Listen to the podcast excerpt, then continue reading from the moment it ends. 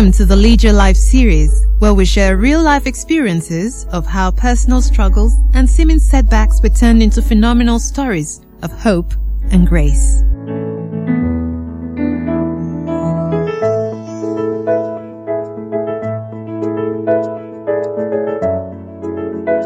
Hi, my name is Victor Nyekere, and I'm a strategic life coach and a neurolinguistic programming practitioner.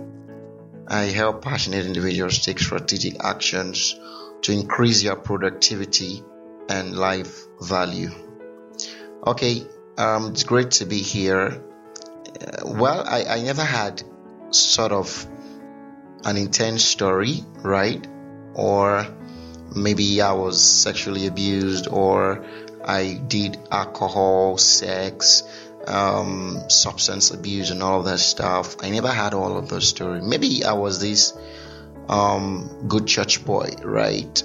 But um, I did have pretty a story that um, would be able to speak to you, that will be able to um, resonate something within you, that will be able to drive something home. All right, and it's, it's it's amazing to be on this platform, you know, telling my story. Okay, before I go into um, the main story, which I want to share with you, you know, in very few minutes here today, I'd like to take you back to um, my journey, my family, how I started um, how I grew up and all that. I grew up, I was born in Anambra State. Sorry, did I just say Anambra State? Yeah, Anambra State. Yeah, about precisely in Onitsha. Yep, in Kanayo Specialist Hospital.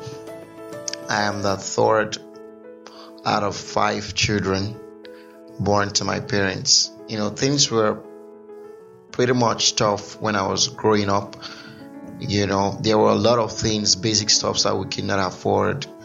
You know, it got to a point where my mom had to do um, pure water. I think then it was called ice water, if you can relate.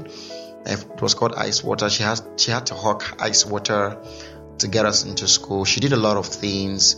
You know, she went into um, baking, professional catering and baking. And so she did this and tried a lot of stuff, sold a lot of things, you know, to be able to um, make sure that we had at least food to eat and then we could be able to go to school. It got to a point even my other brother had to um, leave school for a while and then join her in, you know, selling ice water, you know. So we later moved into Lagos. I think I was about nine or thereabout, and um, part of the struggle continued. We lived in a shared apartment with some crazy, crazy set of family. They are so crazy. Every day, they'll literally fight. I remember one day that, you know, um, the mother of the other family was got into a fight with my mom, and it almost went. I think the kitchen was on fire or something, and um, it could have been another story today. So it was a lot of trouble, and um, so things got a bit better, and we moved out and we came into um, that was at Ajegunle, right? And you know, staying in that kind of environment was really um, was really devastating. It was really there was nothing really good to learn from there. You know, be with you're just like an inner city kid, you know that kind of stuff you know, there's a lot of vices on the street that one could easily pick up and, you know, influence um, the course of his or her life. You know, so we moved out, things got a bit better. We moved out from there and then we got into um, the K2, K2 area of Lagos and it was good house, things were moving fine and all of that, you know. Um, we had to also move again because um, it was kind of far for my dad's business and my mom's business. They work in the same, you know, um, environment. So we had to move to the um, Ojo Barracks satellite side of Lagos, you know, where we currently are. And a lot of things happened between that time. You know, um, I just focused on me. So I got into university after I had stayed home for like three years. I was writing JAMB um, at the time, and I was my, with my mom, you know, helping her do some certain stuff, you know, in her bridal shop, and I picked up some skills while I was there, you know, and um, so I got into, I got admission to study health education in Lagos State University, you know, then the the big stuff happened. Um, LASU raised their fees to 250,000 and my parents could not afford it. As at then, my dad's business has suffered a major setback and, you know, mom was the only one, you know, doing a lot of things to be able to keep up with, you know, different, different areas and different needs of the family. So officially I was on loan to study um, my mom had to go take a loan in the bank to for me to be able to get to um, take up my admission offer with Lagos State University and 100 level, 200 level, I was practically studying on a borrowed loan from the bank.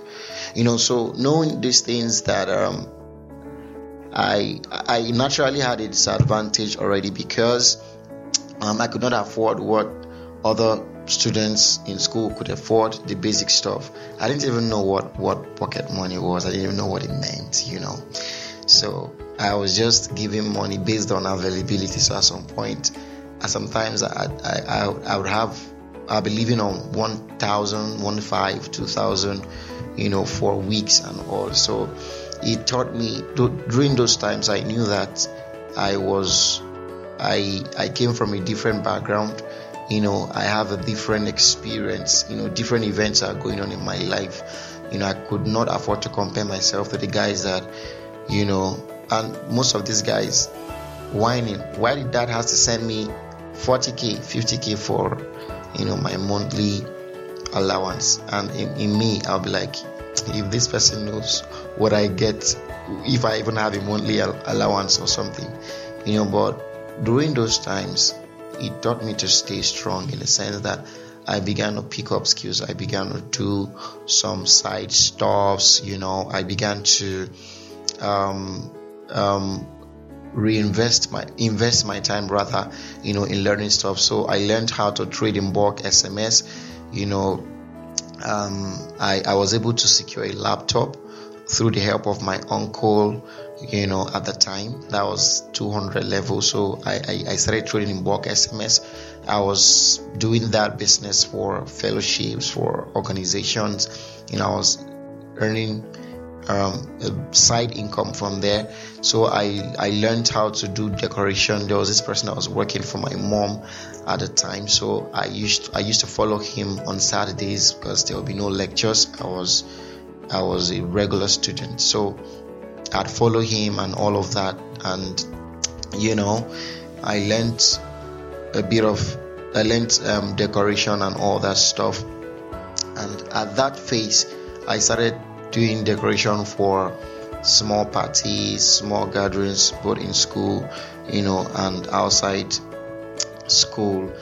And between then, right, I I also struggled with some some addiction you know, and it was really bad.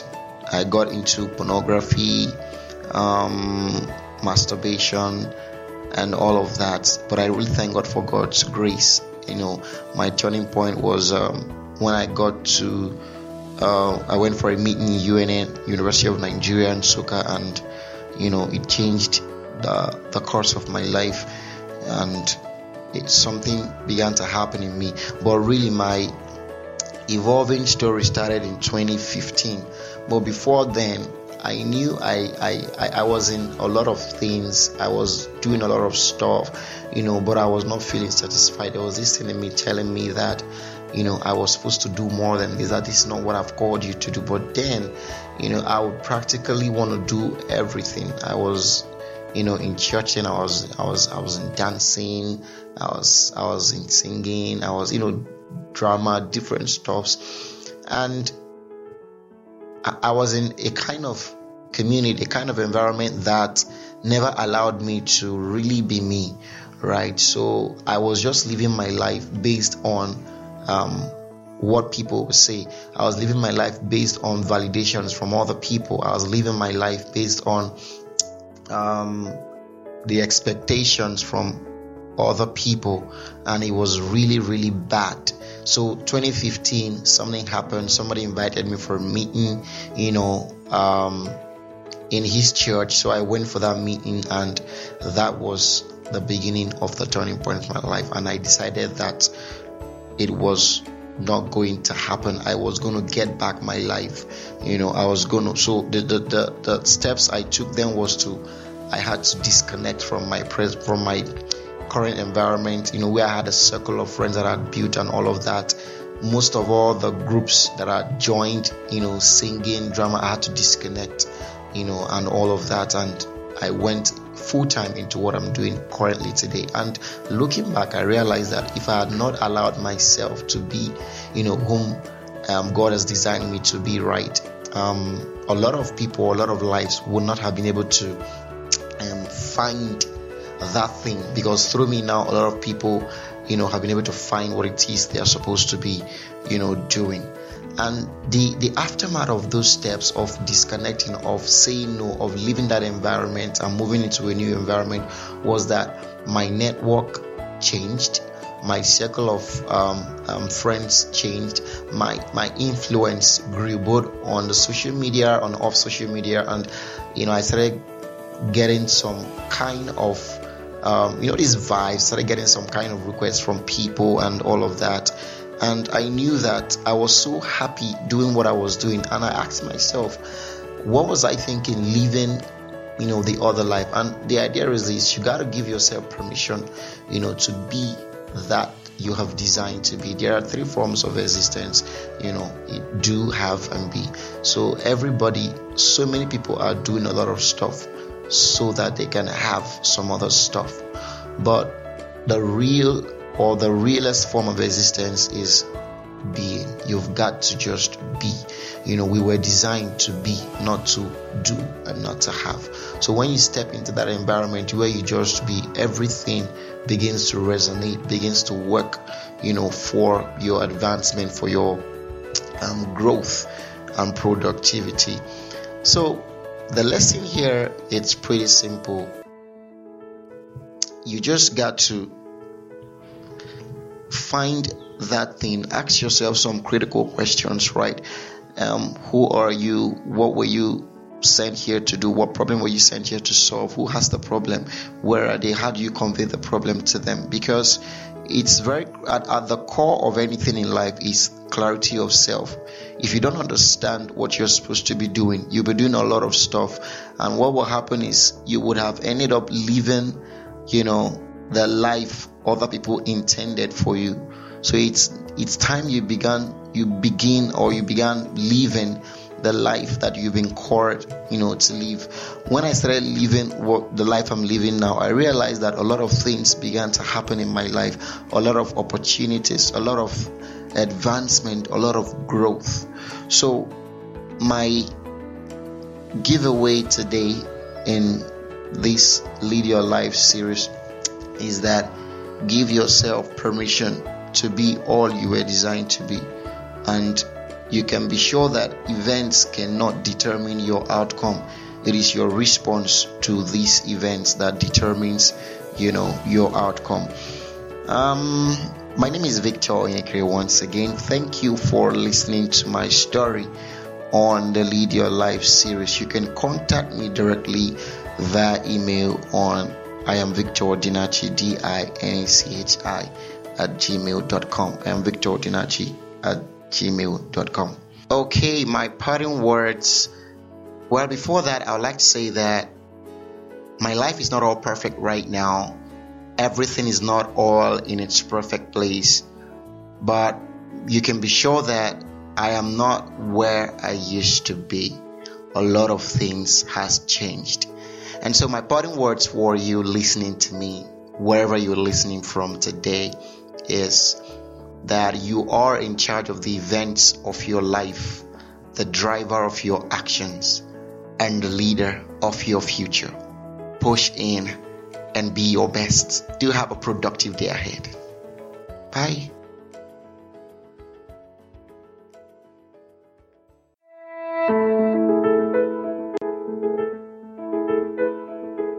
Thank you for listening to this episode of the Lead Your Life series. This is a special edition of Your Life podcast brought to you by SeasonLifeJournal.com.